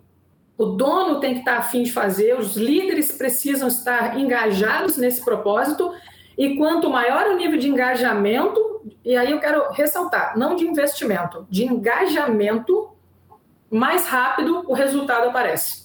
Ô, ô, ô Luísa, é, a pessoa que está nos ouvindo aí pode estar pode tá pensando, assim como eu tive um pensamento aqui agora, é, ah, pô, mas ela tá falando de academias Rio, São Paulo, Goiânia ali, né? Que tem um, um, poder aquisitivo, uns estados, cidades que tem um poder aquisitivo maior. Fala pra gente aí quais estados, assim, que a gente pode dizer, meu, que absurdo, ela conseguiu fazer isso, sei lá, no estado XYZ, que a cultura realmente, né? A gente entende por ser um estado de uma renda per capita menor e tal. Qual foi? Eu tenho academias em todo o Brasil, mas eu, eu tenho academias em Altamira, no Pará, em Ponte Nova, no, no interior de Minas Gerais. É, eu, tenho, eu tenho academias fora do Brasil, onde a, a, economia não é brincadeira, tipo Bolívia, é um país bem difícil, que o dinheiro não vale absolutamente nada e o cliente tem que pagar em dólar. É, então, academias de piscina, que também é, lá fora é uma cultura muito mais forte do que aqui no Brasil, mas o investimento é muito alto e as pessoas estavam pagando para trabalhar. Então, eu, eu tenho é, academias em cidades com menos de 18 mil habitantes onde o professor de educação física ganhava, né, pasmem, R$ reais a hora de trabalho e o dono da academia cobrava R$ 29,90. Que é isso? E hoje, hoje essa pessoa cobra 140, 160 reais. Eu tenho uma academia que tem esse caso, que tem essa realidade. O professor ganhava R$ reais e o dono cobrava R$ 29,90. Então, eu aprendi uma coisa, né? Nos últimos três anos eu fiz, uma, eu fiz duas formações: formação de marketing de luxo e de gestão do luxo. E foi surpreendente esse, esse estudo, porque eu compreendi que tudo que eu aprendi no mercado de luxo poderia ser aplicado para empresas comuns, que é uma coisa que eu sempre acreditei, que é, é o seguinte: qualquer empresa, pequena ou média, pode ter a gestão das grandes empresas. Pegando um gancho aí, Luísa, né, o que está relacionado ao aumento de ticket médio, né? Essa inovação, a entrega de serviço, estrutura, experiência do cliente, cultura, é um mix de tudo. Precisa ter muita grana para colocar isso em prática, não precisa, né? É, traz um pouco dessas dicas mais práticas para que os nossos ouvintes, os gestores aqui consigam implementar, finalizar esse podcast já colocar a mão na massa. Bom, vamos lá. Eu, eu entendo o seguinte: eu comecei a conversa falando sobre pessoas. Uhum. Né? E não tem como você ter uma, dar uma experiência diferente para o seu cliente sem antes aumentar o nível de satisfação e engajamento do seu time. Não tem. É, não tem como você pedir para o seu cliente dar bom dia se você não dá bom dia para o seu, seu funcionário. Perdão, não dá para você pedir para o seu funcionário dar bom dia para o seu cliente se você não dá bom dia para o seu funcionário. É basicamente isso. Então, o primeiro passo é você compreender que você não vai fazer esse trabalho sozinho. Você precisa do seu time junto com você para construir essa, esse trabalho. Segundo, é você construir um método próprio, um método de treinamento exclusivo para você.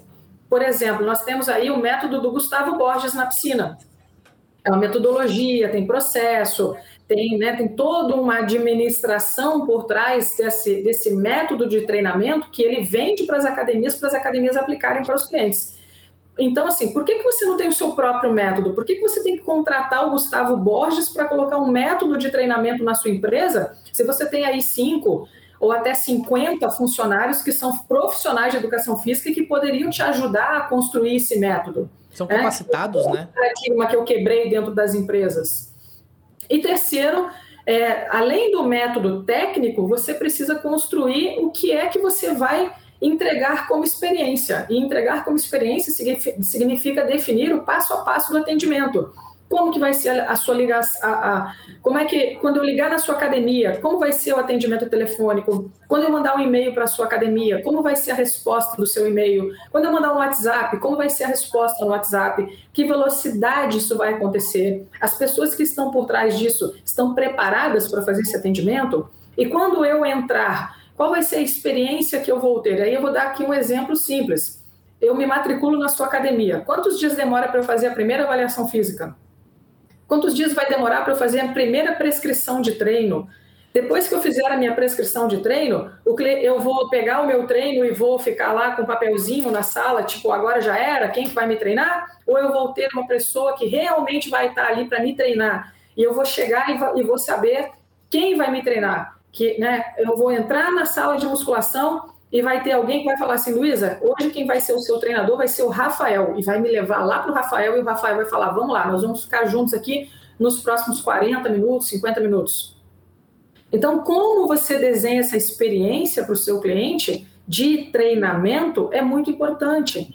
E aí eu trabalho com uma outra perspectiva, que são, que são as percepções de valor, que, né, que são os mimos, que são as conveniências, as amenidades. Então, por exemplo, as academias, durante muito tempo, foram é, tentaram agradar o cliente dando brinde para o cliente. Eu vou dar um squeeze para o cliente, para o cliente tomar água. Aí o cliente ganha aquele squeeze, às vezes até pede, fala, olha, não ganhei aquele squeeze, viu? Me dá lá aquele squeeze. Aí você dá o squeeze para ele e ele deixa guardado no armário da, da cozinha dele. Nunca vai usar. Nunca vai usar na sua academia.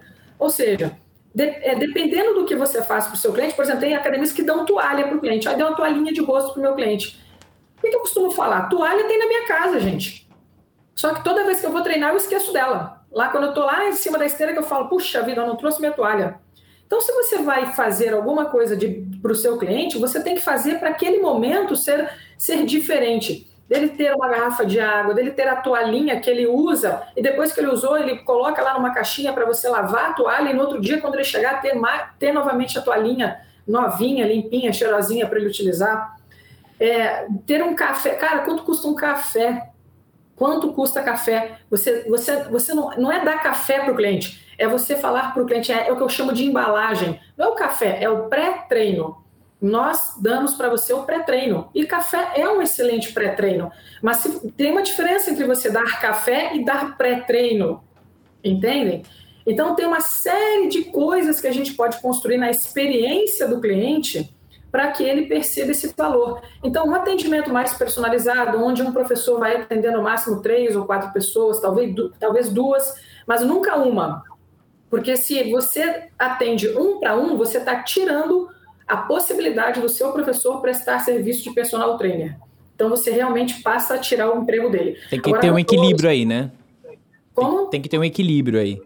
Tem que ter um equilíbrio, né? Então, se você. Ah, mas Luísa, mas com dois para um, ou três, ou quatro para um, você não tira o emprego do personal? Não. Com um para um, eu tiro. Com dois para um, três para um, quatro para um, não tiro de forma alguma. Porque mesmo que você tenha o um atendimento com, com quatro para um, vai ter aquele cliente que vai querer o atendimento de um para um. E esse é o momento que você dá a oportunidade para o seu professor é, atendê-lo. E como é que esse professor conquista esse aluno no um para um, sendo o melhor professor da sala?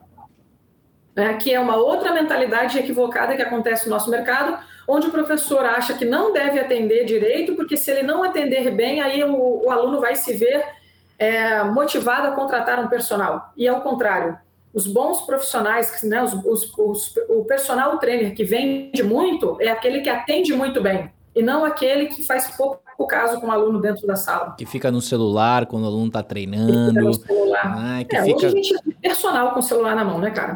Paga lá 150 reais e o cara está digitando Sim. enquanto está contando até 15, né? Exatamente. Então, essa experiência global do cliente, dele saber qual vai, quando vai ser a próxima avaliação dele, quando vai ser a próxima vez que o professor vai entrar em contato com ele, ter um fisioterapeuta e um nutricionista, eu tenho falado, há mais de um ano eu tenho falado o seguinte, as academias contratam professores de educação física para que o negócio funcione. Para o negócio funcionar nos próximos anos, o cliente vai ver muito mais valor na sua empresa se você também agregar o serviço do fisioterapeuta e do nutricionista. Inclusive o psicólogo. É o que eu tenho visto para o futuro do mercado de academias. Ter um profissional de educação física, fisioterapeuta, nutricionista e psicólogo. As, as academias vão se tornar.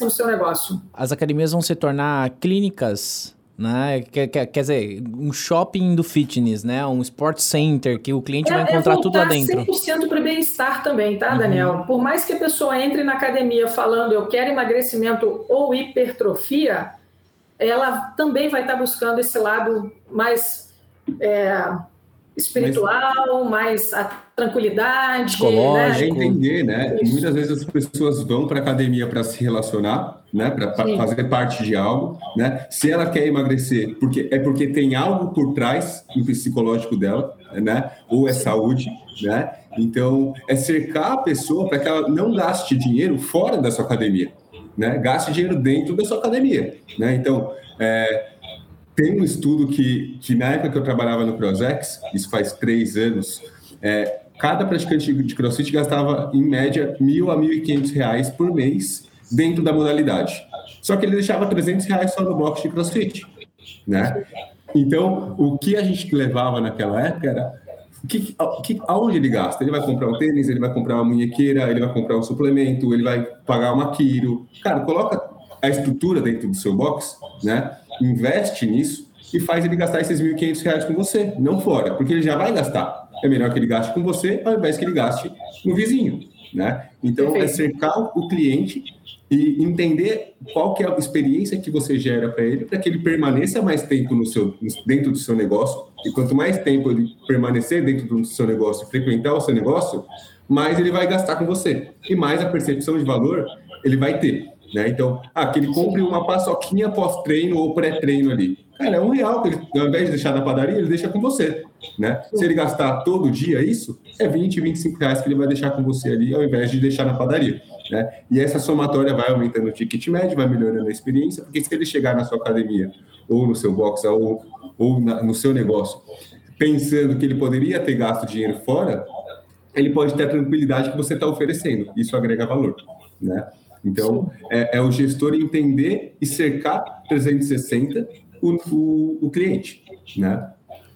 Sim, e, e, compreender o seguinte: muitas vezes nós achamos que os concorrentes são, é, é, é, é são as outras academias, as outras marcas, ou os outros modelos de negócio. Né? Tem uma academia de piscina, e eu, eu tenho uma aqui de musculação, tem um crossfit. Na verdade, isso não, não, não funciona assim. A percepção de valor e de experiência ela acontece para as pessoas em qualquer momento da vida, né? A qualquer momento da vida. Por exemplo, eu levanto de manhã e vou na padaria, como foi o atendimento na padaria? Eu vou num restaurante almoçar, como foi a minha experiência no restaurante? E aí no final do dia eu vou na academia, como foi a minha experiência na academia? Se as duas experiências anteriores foram muito gratificantes, e eu entrei na, na academia para treinar e ela não, não ficou no mesmo nível, a percepção que eu tenho é que a academia entrega menos do que uma padaria, menos do que uma farmácia, menos do que um restaurante. E é isso que nós precisamos compreender. A experiência do consumidor ela é completa e não simplesmente é relacionada ou comparada entre uma academia, entre uma marca e outra, mas sobre tudo aquilo que a gente recebe durante o dia. Então, quando, quando no marketing, né, quando a gente fala olhe para o seu público e entenda o que ele consome, é porque se esse público que, tá, que está dentro da sua academia está acostumado a num restaurante de ponta, num shopping muito bacana, ele consome marcas de luxo, ele consome boas marcas, ele tem um bom carro, os filhos estudam numa boa escola, ele mora num bom bairro e a sua academia não entrega essa experiência de valor que está equiparada ou equilibrada com o ritmo ou com o padrão de vida dele, esse cliente não permanece na sua empresa. Ele até entra achando que você é capaz de entregar essa experiência, porque você está ali pertinho, fazendo parte daquele conglomerado de empresas, mas quando ele entra na tua empresa e descobre que você é uma fake dentro daquele processo, ele te abandona. Então, entender o mercado, entender quem, né, quem são a, a, sua persona, né, o, seu, o seu público, o que é que ele consome, qual que é o padrão que ele consome, para você tentar ser o mais parecido possível com o padrão porque senão não faz sentido, né? Não faz sentido, aí você perde o cliente e não entende por quê. Você tem, você tem que se preparar para ser o melhor dentre todas as experiências que ele vive no dia a dia. É, a, a, a, e quanto mais alto é o padrão né, do cliente, mais, mais experiências ele busca né? Ele quer um bom atendimento. Eu lembro que uma vez eu vi você falando que se o, o, o cliente lá, o aluno da Alessank, ele chega falando sobre Nova York, ele chega falando sobre viagens internacionais de modo geral, poxa, a, a, a, o, o, colaborador da empresa precisa conseguir trocar com ele sobre isso, né? Isso me chamou muita atenção. É, acho que foi numa live que eu vi você falando. Eu falei, caramba, imagina o pré-requisito, né, desse profissional ou o padrão de vida desse profissional de educação física para conseguir conversar de igual para igual, seja com um, um artista que treina lá, seja com um empresário de sucesso que treina lá, né? Então, a Sim. cultura faz total diferença, né? É importante, a gente avalia isso sim na, na, na etapa de recrutamento e seleção das pessoas, mas a gente é, dificilmente consegue encontrar pessoas que tenham o nível financeiro dos nossos alunos dentro da nossa equipe. Mas o que a gente realmente atribui a eles é a, a escuta, né? A escuta, escute, aprenda, se desenvolva, seja humilde, se coloque, se posicione de uma forma onde você dá valor para aquela conversa. Eu já falei várias vezes isso aqui em redes sociais, eu já falei diversas vezes. Eu já tomei cafezinhos com clientes que valeram uma pós-graduação. E nós temos que aprender com pessoas melhores do que nós, né? Nós, né, nós temos que aprender a estar com a mente aberta, com o ouvido atento, para, né? Então, é, o, professor da Alessandra que é um outro profissional que é extremamente privilegiado, né? Nós temos alunos lá que tem, não, não tem muito dinheiro, eles fizeram muito dinheiro, é diferente. Eu tenho alunos lá que são milionários, não nasceram milionários, eles ficaram milionários. Então, trocar ideia com essas pessoas é um cafezinho ali de cinco minutos, aquilo é né, engrandecedor, né? Que um expande a mente de uma proporção gigantesca, né?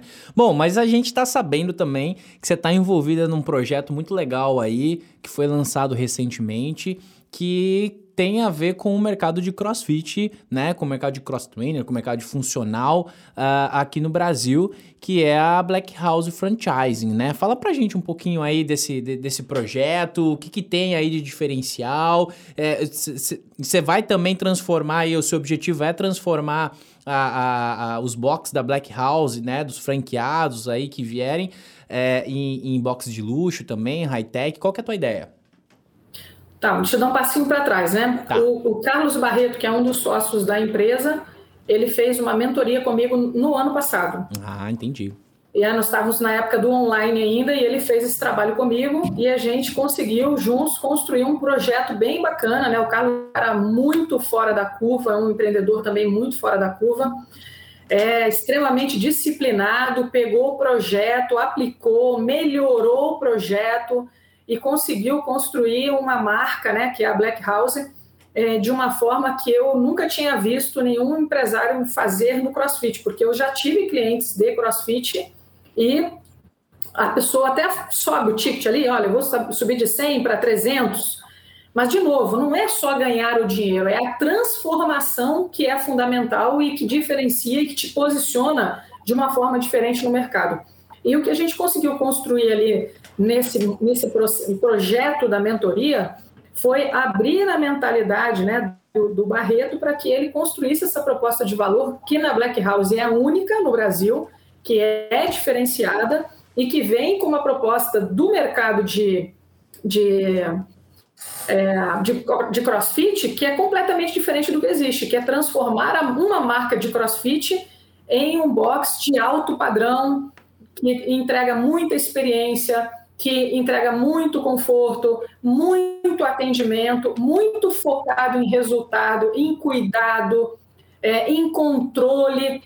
E a partir desse trabalho nasceu aí, né, de uma conversa, nasceu o processo de franquias da Black House e eu acabei é, me candidatando para ser sócia do Barreto, né? Eu num, num bate-papo com ele conversando com ele depois de todo esse processo da mentoria, de ter acabado, inclusive, esse processo de mentoria, conversando com ele, a gente é, acabou alinhando essa, essa parceria e hoje eu sou sócia da Black House, né? Estou entrando com o Barreto como sócia.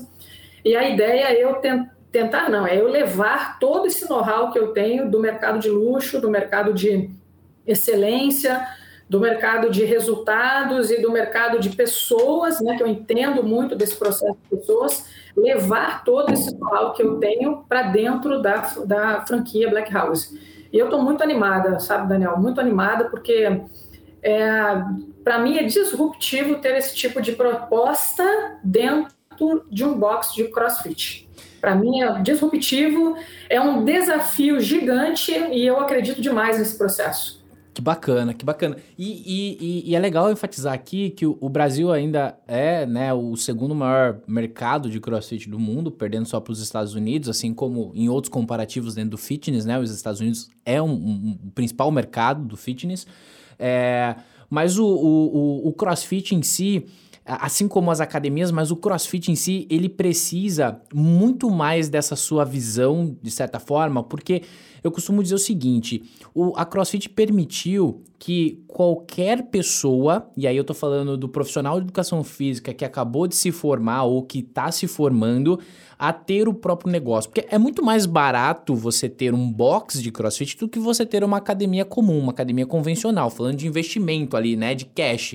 Uh, então a CrossFit ela permitiu que isso acontecesse. E aí, né, teve toda aquela. É, é eu abri o, meu primeiro box de CrossFit em 2013, enfim, e, e, e, é totalmente diferente. Só que isso também fez com que o mercado ele se estagnasse, porque o profissional de educação física ele não aprende na faculdade de educação física a ser um gestor, a ser um empreendedor, né?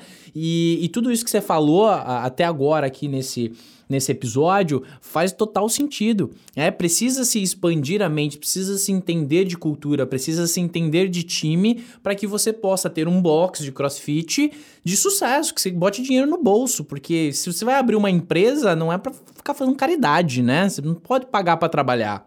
E, e, eu vejo muito isso, conhecendo o projeto da, da Black House Franchise. Então, você que está ouvindo esse episódio até agora e está afim de investir no mercado de crossfit, no nicho, tá aí uma oportunidade que é ser um franqueado Black House, né, Luísa?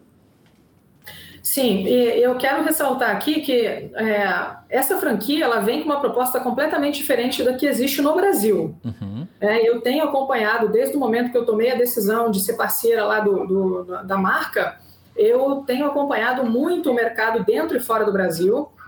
E a proposta é única e mais do que isso,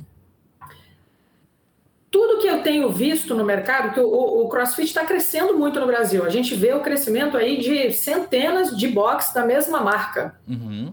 É, e eu não tenho nada contra esse processo desse modelo de negócio do CrossFit que tem crescido no Brasil. Mas, no meu ponto de vista, ele deixa a desejar para o cliente que quer realmente mais experiência, mais cuidado, mais atendimento e que é apaixonado pela, pela, pela modalidade. Porque o crossfit não necessariamente precisa parecer uma garagem. Exato. Ele não precisa ser um, um, um não precisa ser um, um, lugar que tem telha de, de, de zinco, caixa de madeira, equipamento ferro, né? Ele pode sim ter tecnologia. Enferrujado. Enferrujado, né? Ele pode sim ter tecnologia, ele pode ter climatização, ele pode ter cheiro diferente, textura diferente, ele pode ter uma experiência completamente voltada para esse mercado mais confortável, mais luxuoso, para a gente atingir esse público que paga hoje 800 reais para um personal trainer, que paga 600, 500 reais para uma academia convencional, mas que na verdade gostaria de estar fazendo parte de uma marca exclusiva de CrossFit.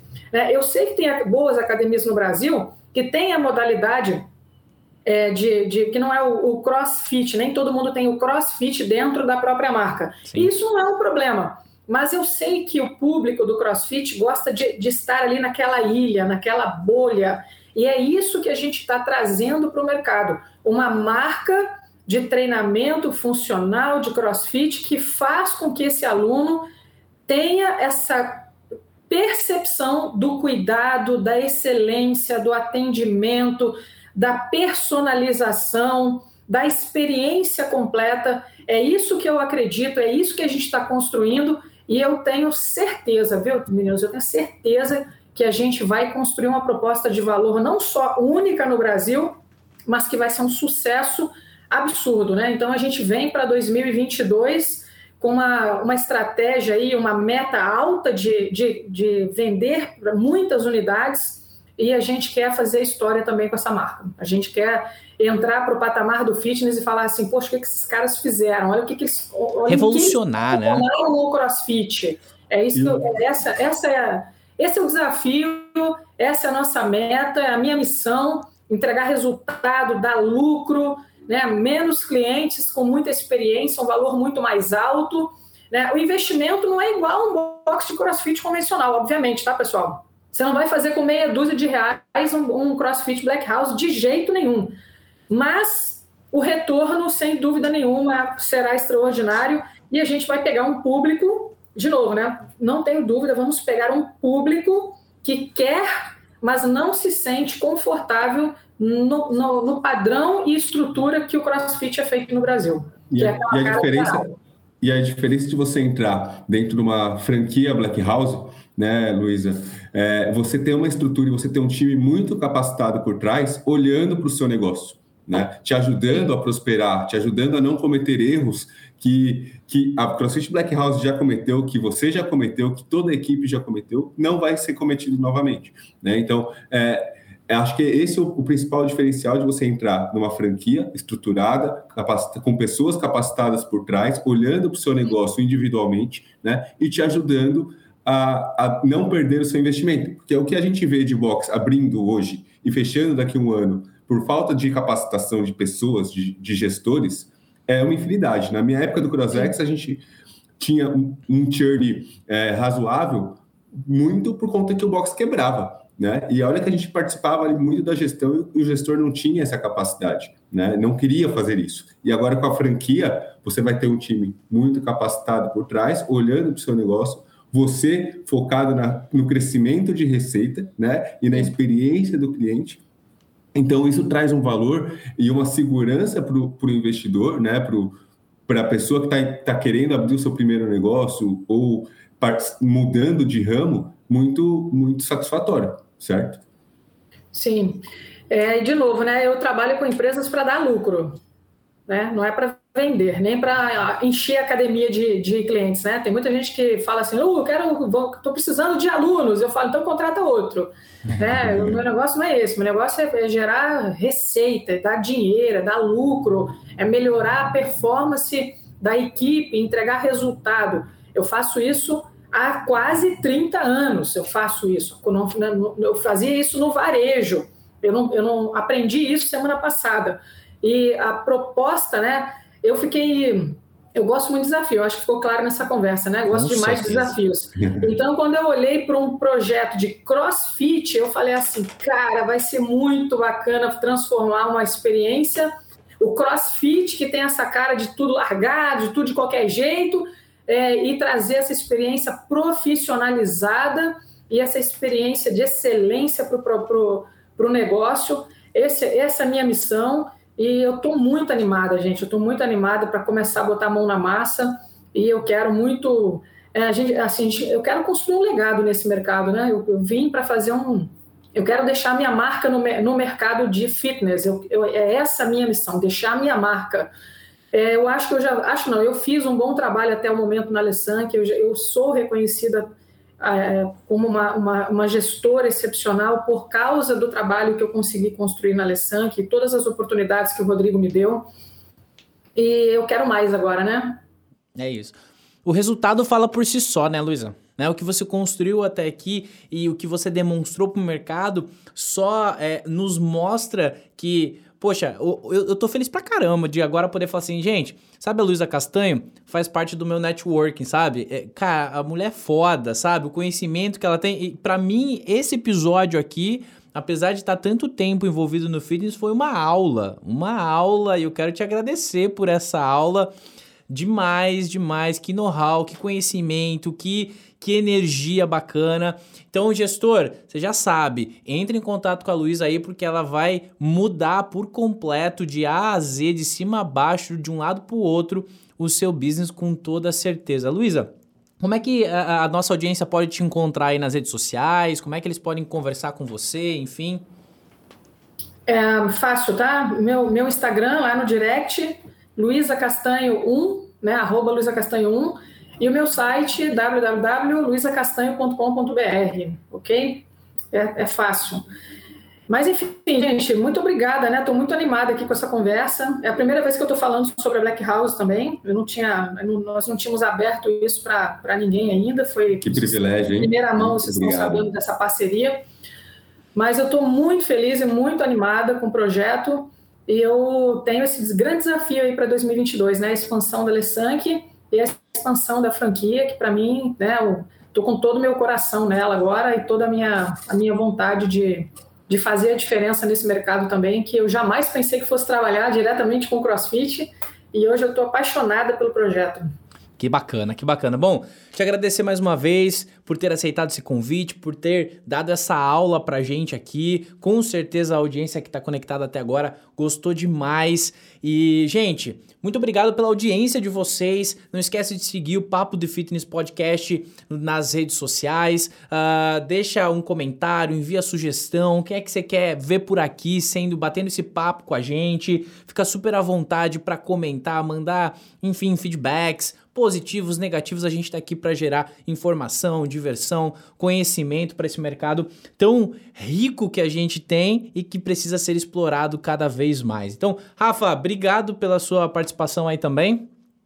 Muito obrigado, Luísa. Obrigado, Dani. Né, muito conhecimento, acho que essa uma hora e, quase uma hora e meia que a gente está aqui batendo esse, esse papo de fitness, né? É, agregou muito, né? Tanto na minha, na minha carreira quanto na minha vida pessoal. A Luísa trouxe bastante conhecimento aí é, sobre pessoas, né? Acho que isso serve para qualquer pessoa, sendo gestor, sendo praticante de atividade física, né? Para aplicar para a vida realmente. Acho que olhar para pessoas de uma forma diferente né? Então, Luísa, muito obrigado pelo conhecimento, muito obrigado pela troca, foi incrível. Né? E gestor, ouvinte, né, praticante de atividade física, sigam a gente né, e principalmente coloquem em prática. Né? Não absorvam só o, conteúdo, coloquem em prática, criem uma metodologia de trabalho e vamos para cima. Né? Vamos, vamos lucrar, vamos fazer dinheiro né? e vamos nessa. Show de bola. Luísa, últimas palavras aí para nossa audiência que que você... Muito obrigada. Obrigada a todos. Desejo muito sucesso. E lembrar que a gente tem uma possibilidade nas mãos muito grande agora, porque o público né, que está entrando hoje nas academias, 30% nunca treinou antes. Nunca treinou. 30% das matrículas feitas na, nos negócios são de pessoas que nunca treinaram antes. Esse é o momento da gente se reposicionar, se valorizar entregar mais e cobrar mais por isso. Esse é o momento. Talvez nós não tenhamos uma outra oportunidade tão cedo de construir essa nova percepção de valor e esse novo posicionamento para o setor, para o segmento de fitness e para os profissionais de educação física. Então, sucesso para todo mundo e vamos embora trabalhar. Aí, ó, fica a dica. Fica a dica. vamos com tudo. Valeu, forte abraço. Até a próxima semana.